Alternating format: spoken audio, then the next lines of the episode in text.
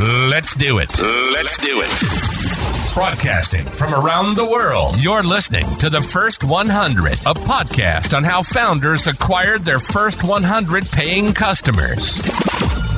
Here's your host, Hadi Radwan.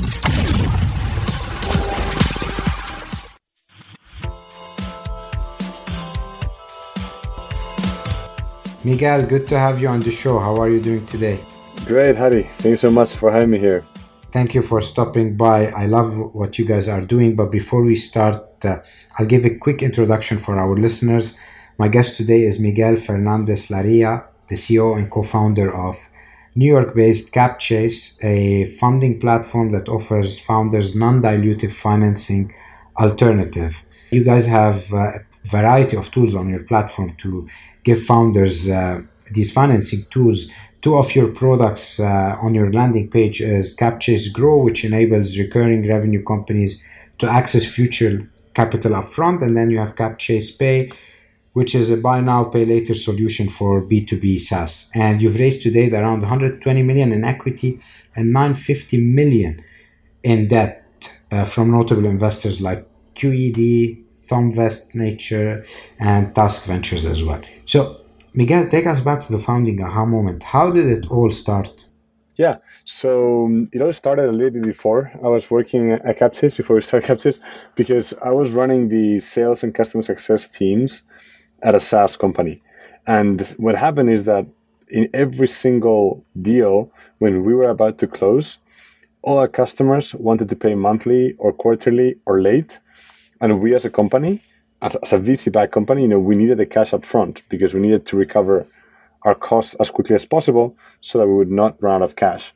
So um, the only tool we had back then to get all the cash up front was to give a discount. And discounts are terrible for a few reasons, you know, but mostly they cut your annual contract values, they cut your lifetime value, they cut your gross margin, and we would just do it even though it was bad because we would be able to get the cash up front because that was super important.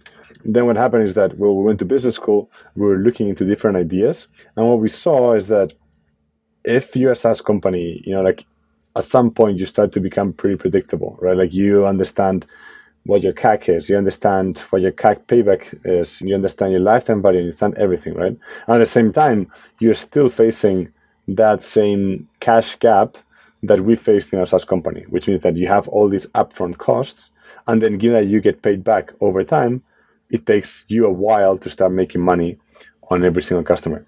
So we said, hey, like if it's predictable and there's this cash gap, is there any way in which we can predict future cash flows and give access to them today so that you know such companies can fund themselves without needing any external capital, uh, or in combination with VC money? Ah, yeah, and yeah, the answer is that yes. We started to talk to a bunch of founders. They're really excited about the idea, and yeah, we started working with them.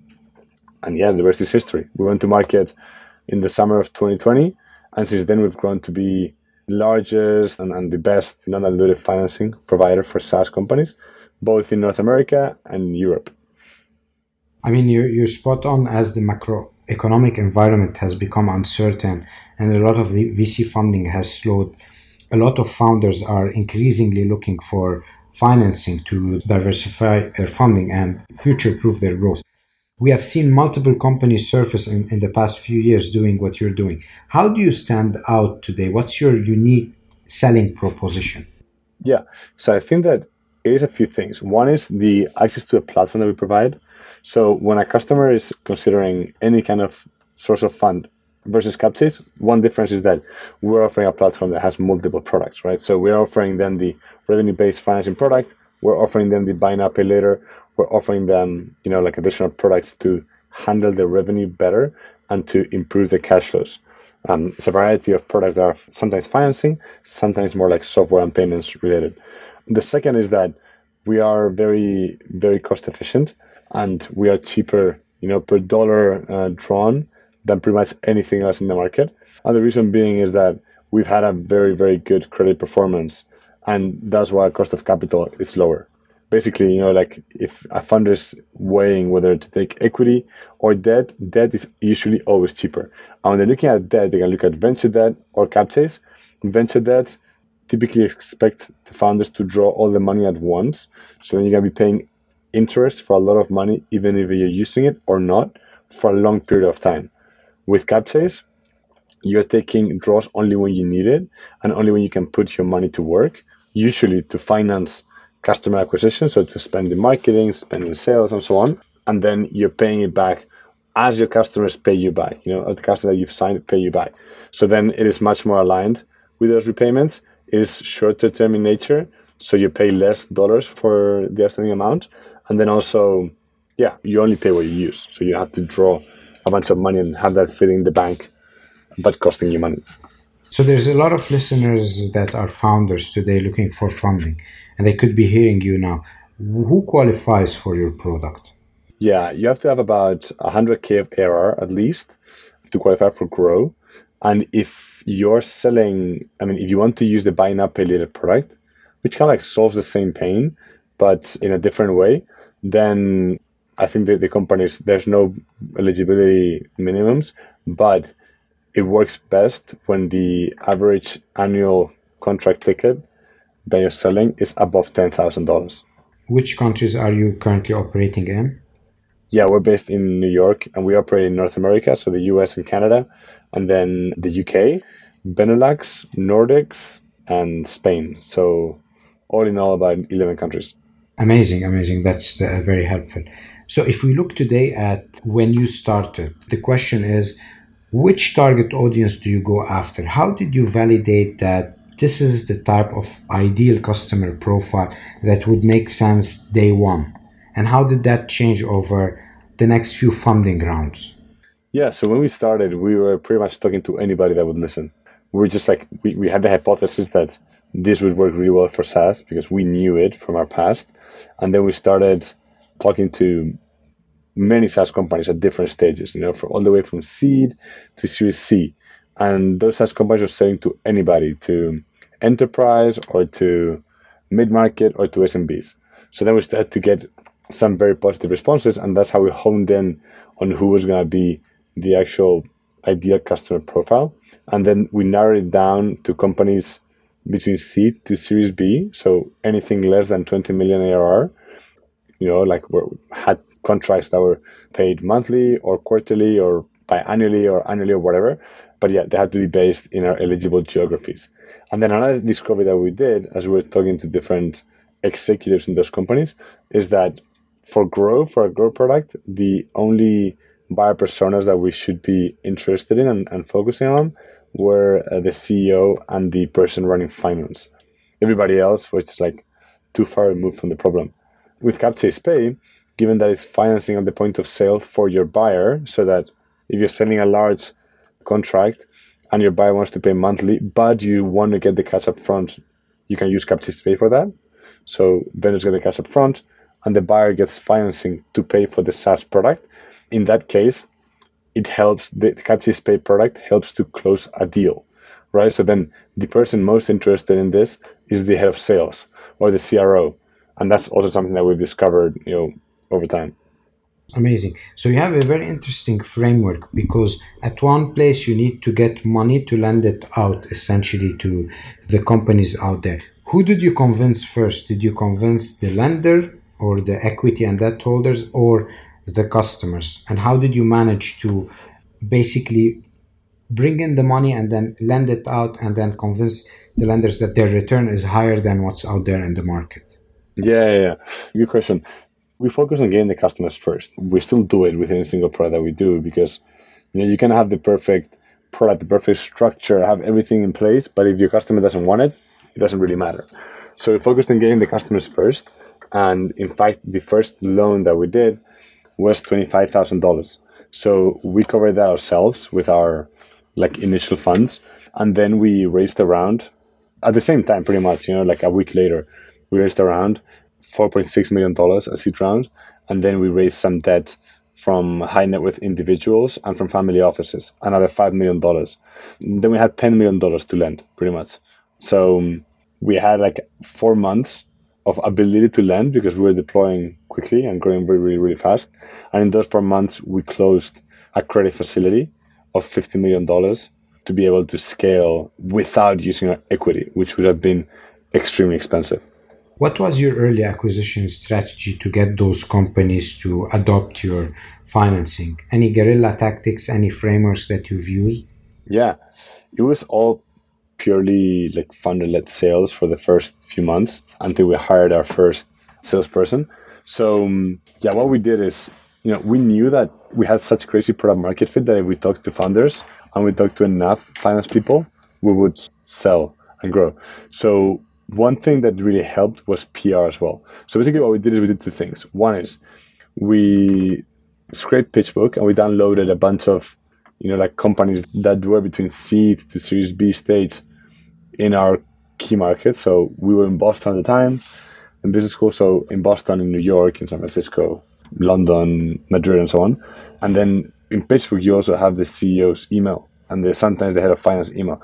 So then we started to text them eh, and to talk a little bit about what we're doing and asking for a call for advice and you know like to address it. And then when we raised our seed round, we actually were featured in TechCrunch. So that really helped also to get more eyeballs on the company.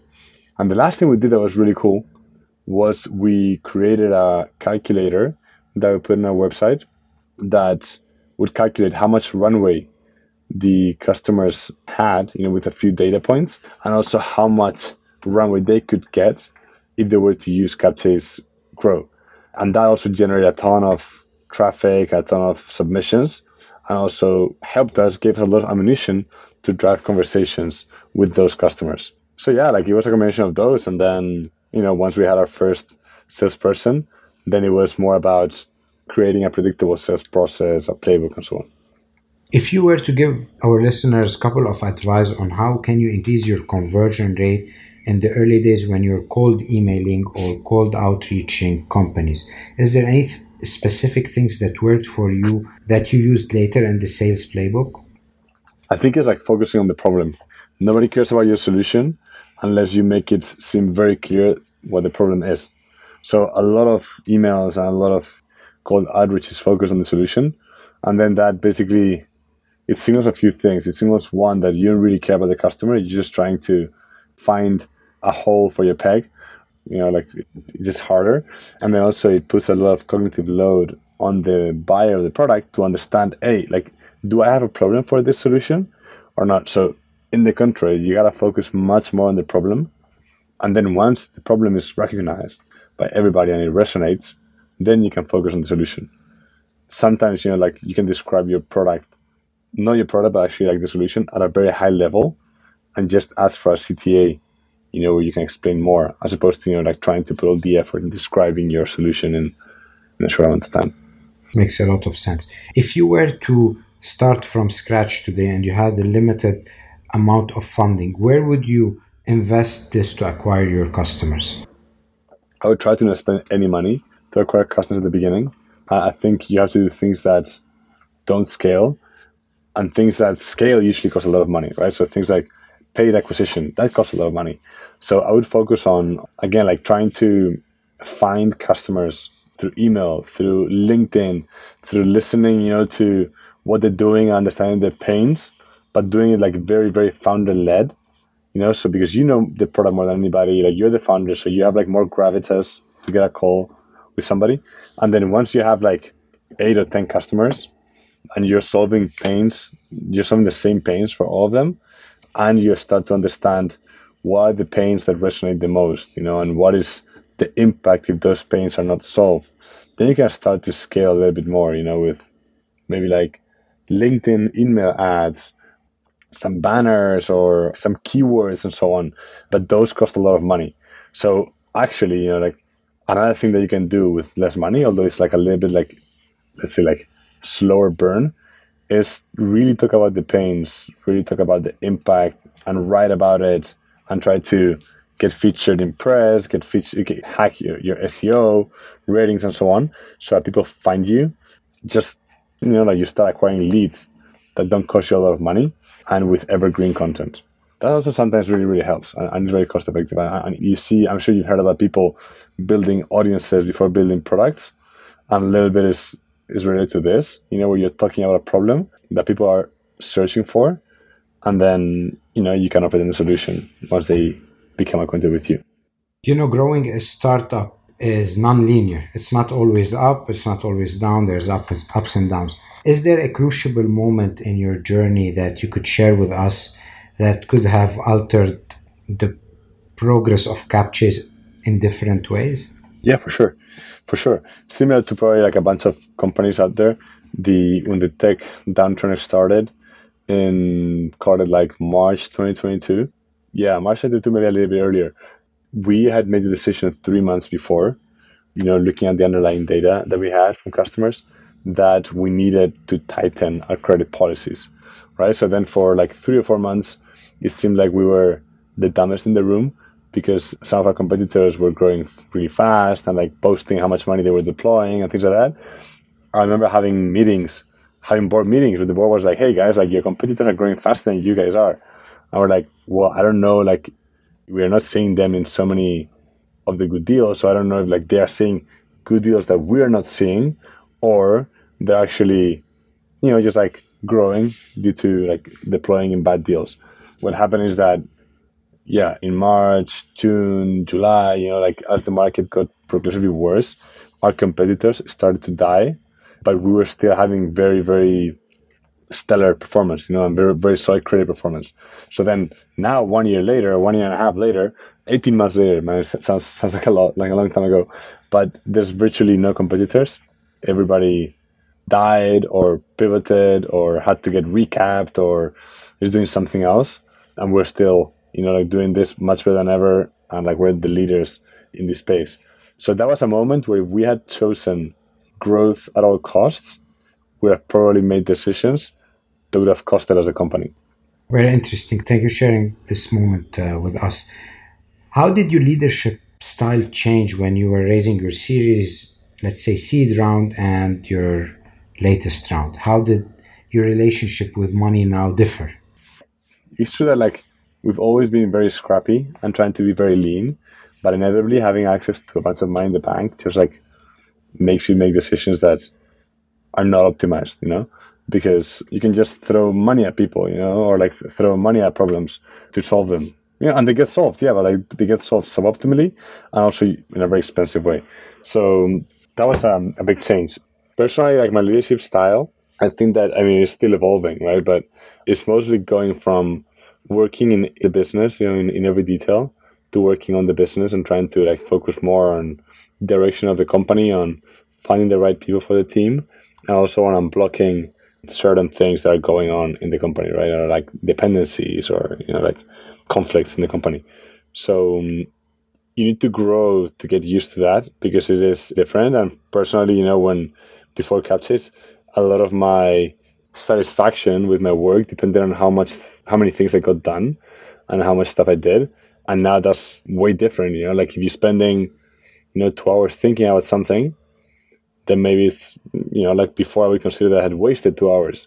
But now, you know, maybe it's like, hey, like if you get one or two insights that actually like move the needle on a couple of things in those two hours, then you have actually worked. You've done a big impact. So it just changes how you do things and how you approach work.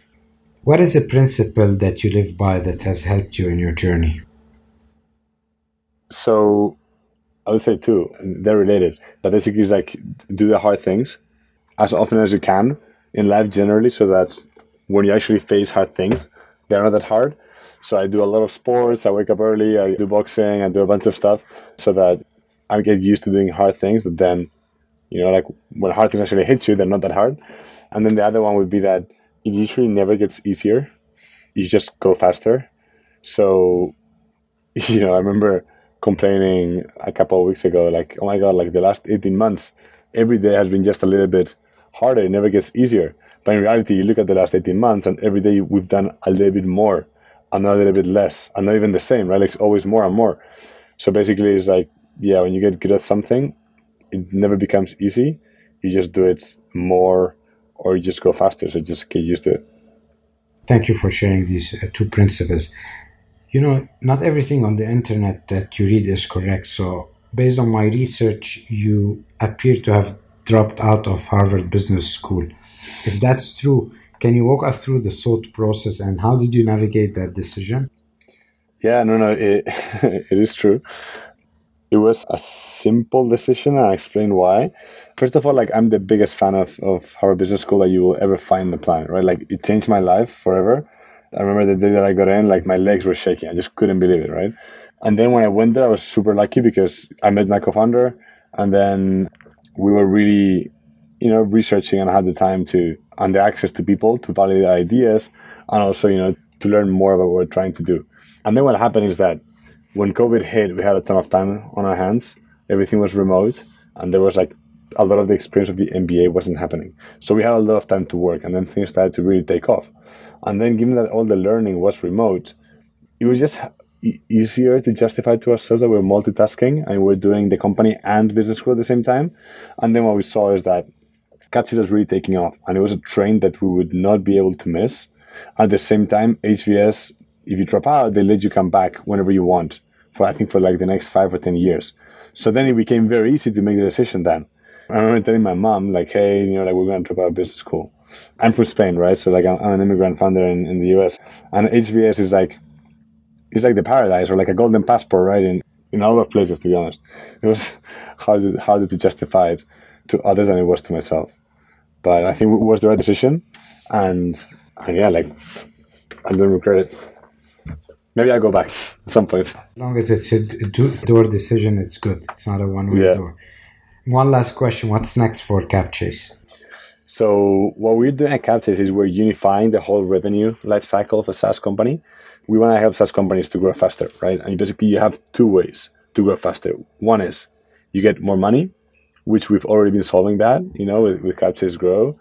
Or the other way is to have frictionless revenue, you know, so to close more revenue and grow more revenue.